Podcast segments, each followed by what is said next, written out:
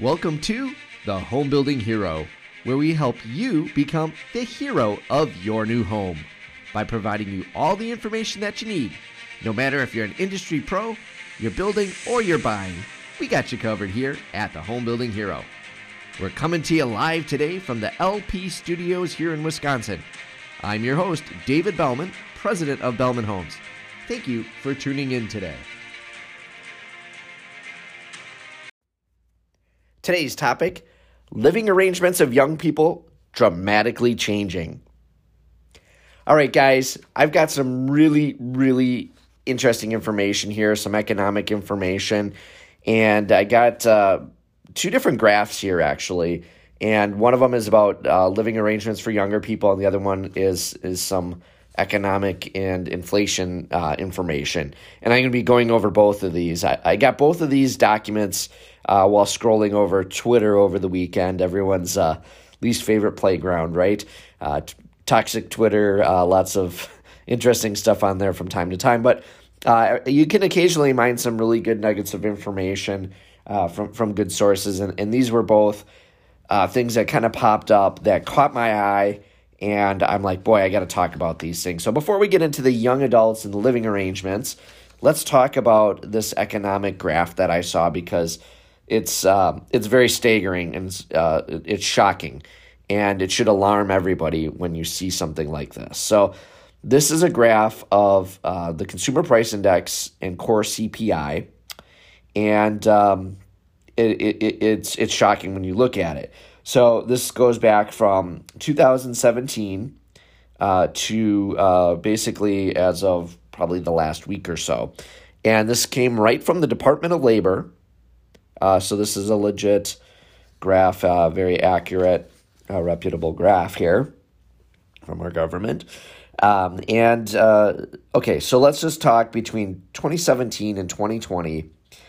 Basically, there was at most a 2.5% swing up or down on the CPI and the core CPI. Again, consumer price index is what that stands for. Uh, you know, it, highest CPI was in 2018. Uh, got almost to 3% change year over year. And then it kind of went down, went down, came up a little bit right before 2020. It crashed right uh, at the beginning of 2020 it actually got almost to zero, which is crazy that year over year we had almost very little change. And then it went up uh, a, a, little over a percent, percent and a half um, between 2020 and 2021. And then, as of the beginning of 2021, about a month in, uh, it started shooting up. And I'm not talking shooting up a percent over the first quarter, this thing shot up 5.5% in one quarter. Now, mind you, this did not move more than a percent or percent and a half, really, over the last four years. And then all of a sudden, it shoots up 5% in one quarter. And then in uh, Q2 here, in Q3, it shoots up another 2.5% roughly. So overall, the consumer price index year over year change went up 7.9% over one year. What changed? Well, uh, a lot of economic policy, uh, policy of leadership, uh, namely uh, a new administration. This is 100% on the new administration. I'm not going to mince it here. If you guys don't like political views or whatever, that's fine. Uh, but the facts are the facts. And uh, this administration has printed a ton of money. They've had some very anti business policies. Um, and they've uh, attacked the fuel industry specifically, which is really jacked up prices. Um, they haven't really solved the supply chain issue. Um, and they're just creating a lot of demand by printing all this money and giving it away. And um, you know, not letting the market handle itself. And so people are are paying a lot more money for everything these days and we've seen it right we've seen it at the gas pump we've seen it at the grocery store uh, we've seen it on electronics we've seen it on used cars new cars Uh, everywhere you look, you can find charts showing um, this data and and how high things have gotten, and it's it's gotten quite frankly out of control. Um, and it's the highest it's ever been in 40 years. So that tells you, I think, what you need to know. So again, 7.9% um, year over year consumer price index increase. And then if you look at the core CPI, uh, which is a year over year change as well, and again, this is from Department of Labor, that's 6.4%. Uh, but the, the regular CPI is 7.9%. Um, that's, that's not good. That's not a good sign. All right, we're going to park that for a minute and we're going to go into discussing living arrangements of, of our younger people. Now, this is people the age 25 to 34 years old here in the United States only and their living arrangements. And what they did is they charted the percentage of, of several categories. Um, okay, and here's some of the categories you have living with your spouse, living with a parent or relative, living alone, living with a partner. Now, we're not going to get into us, it's just someone else. It doesn't have to be romantically inclined, just living with someone else, a partner. Um, and then last, living with non relatives. Okay. All right. So we have these different categories, and they charted this all the way from 1967 to 2021. And we have the percentage of, of these living arrangements. So back in 1967, the living with the spouse uh, was 82.7% of, of people aged 25 to 34 years old. So a very, very large portion of that population lived alone with their spouse in a, in a traditional family unit. Okay. Now you had about 12.9% at that time living with a parent or a relative. So, pretty small percentage. Only 3% lived alone, so barely anybody did that. And even less, uh, 1.2% lived with a non relative, and only 0.2% lived with a partner of some sort. So, barely any, right? Very small. And again, this is 1967. So how does this change? Let's look. Let's we're going to flash forward 30 years because for the most part, this graph does not change dramatically. Uh, other than the living with the spouse, it does kind of start to steadily decline over this next portion. But let's go to 1990, right? Let's talk about 1990. Where does this graph go now? So the percentage of 25 to 34 year olds living with a spouse has fell to 55% of that group. So you're looking at, you know, almost a 30% drop uh, over 30 years. So about 10% per year, uh, if we look at it that way. Um, th- that basically, you know, are not married at this point. Okay. So every year going down about 10%, or every decade rather, going down around 10%. Okay. Kind of interesting, right? How about the living with the parent or relative? So in 1990, it went to 22%. So it was 12%, jumped up 10%. So you have, you know, basically 10% more 25 to 34 year olds in 1990 living with a parent or relative. Now, again, you could look at this and say, well, you know, 25 years old, you know, you could have some some of those going to um, extended college, you know, and getting master's degrees, getting doc- doctoral degrees, those kind of things. So there certainly could be a uh, a part of that that would factor in, and then some maybe just for economic reasons uh, decide not to do that. Then you have the percentage of people living alone that was at three percent. That goes up to maybe ten percent, so that went up quite a bit too. More people started to live just alone. Uh, and then the living with a partner that went from almost non existent of 0.2% up to 5%. And uh, I, th- I think that's that's obviously a cultural shift there a little bit. Um, and then living with non relatives also went from 1.2% to about 5%. So roughly 10% of the population living with somebody else, non family member, And then you have, you know, a jump in people living alone. And then a pretty big jump, biggest jump really, into living with a parent or relative. This is in 1990. Let's move forward another decade, okay? Let's look at uh, early 2000s. Actually, let's let's flash forward two decades. Let's go to 2010. Because things r- remained relatively unchanged between 1990 and 2010. There is some slight shifts as we get into the the, the mid 2000s here. So, again, ages 34 or 25 to 34 where they're living. Now 48% are living with their spouse. This is down from 82%. Less than half. That's that's significant. Less than half of these young adults are living with a spouse um, in 2010.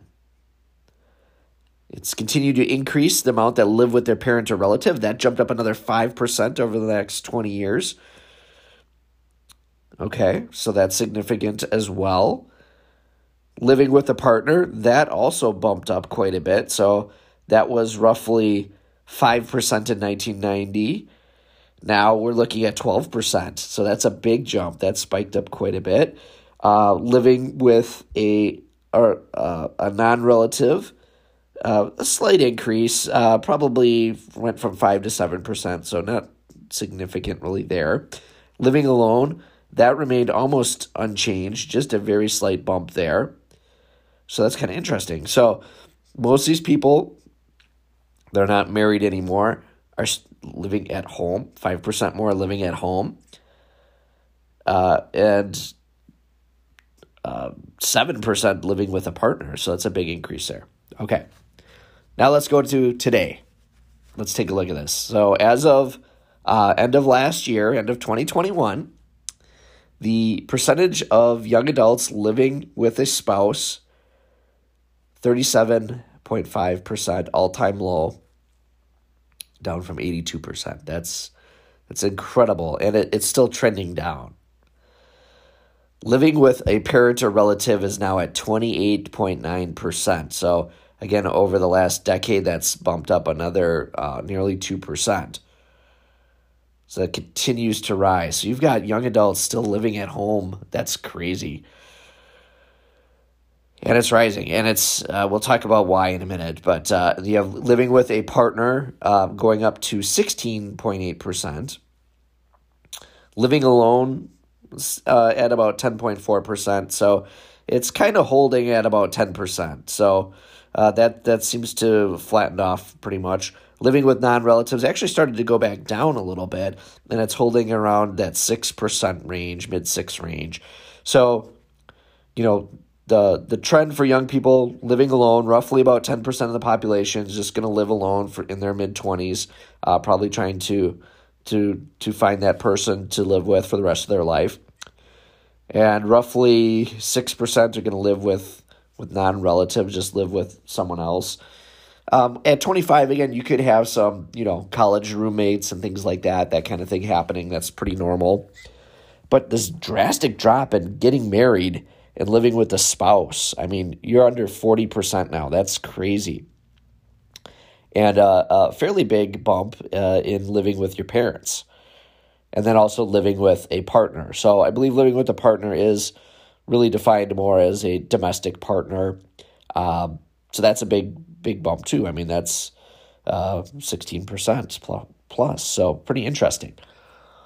But why? Why is there so many less people living with their spouse and so many more people living at home with their parents. Well, again, we've talked about this in the past with housing affordability and the challenges that that creates. And a lot of young people are living at home longer because they simply can't afford to purchase a home. And even rent has went up a lot, you know, over the years. And the study that I did uh, a while back was just looking here in Wisconsin and looking at the average income and then the average cost of a home and finding out like a new home, the average cost of a new home had basically climbed from the 1950s, which was double your income, to eight and a half to nine and a half times your income.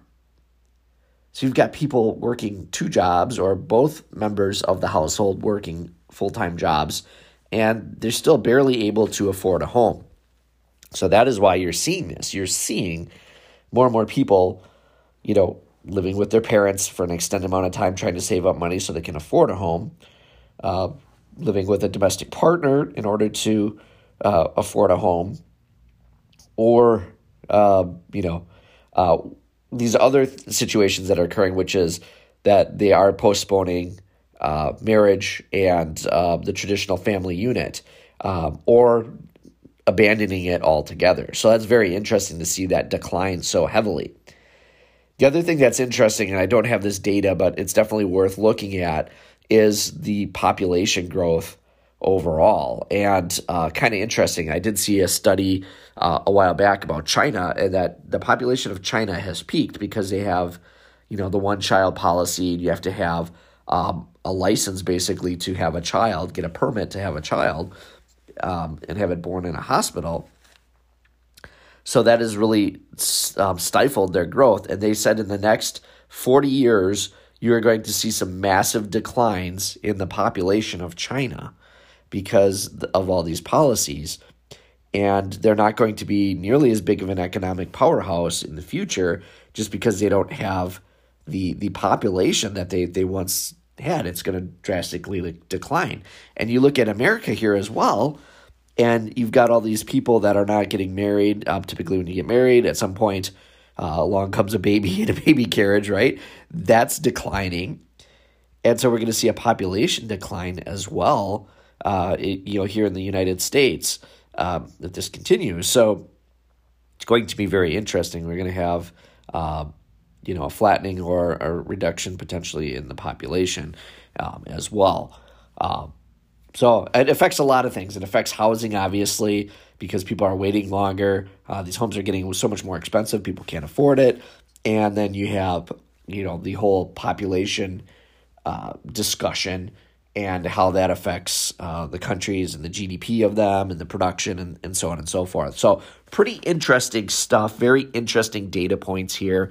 Um, definitely going to be worth looking at uh, and monitoring. And it's shocking. I mean, if you said that uh, there was nearly a 50% drop in, in people uh, getting married and buying a home, um, you know, over this, you know, 50 year period, really, uh, it's, it's pretty staggering. It's almost 10% a year. Uh, and then the giant increase in, in people living with their parents, and then also uh, these domestic partnerships increasing as well.